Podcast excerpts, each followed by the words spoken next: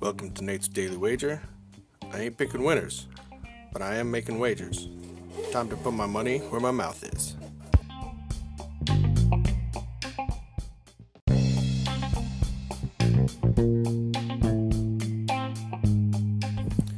This is Nate's Daily Wager for September tenth, twenty nineteen.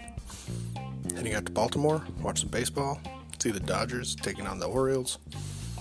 Over Anderson between nine point five and ten. It could be eleven for all I care. I'm going to take the over. O's are running out of the scrub named Ty Black. Z R A's around ten point five. Dodgers bats, they like to hit bombs. So that's what I'm going with. If you see anything better than that, pound it. That's my pick, and I'm sticking to it.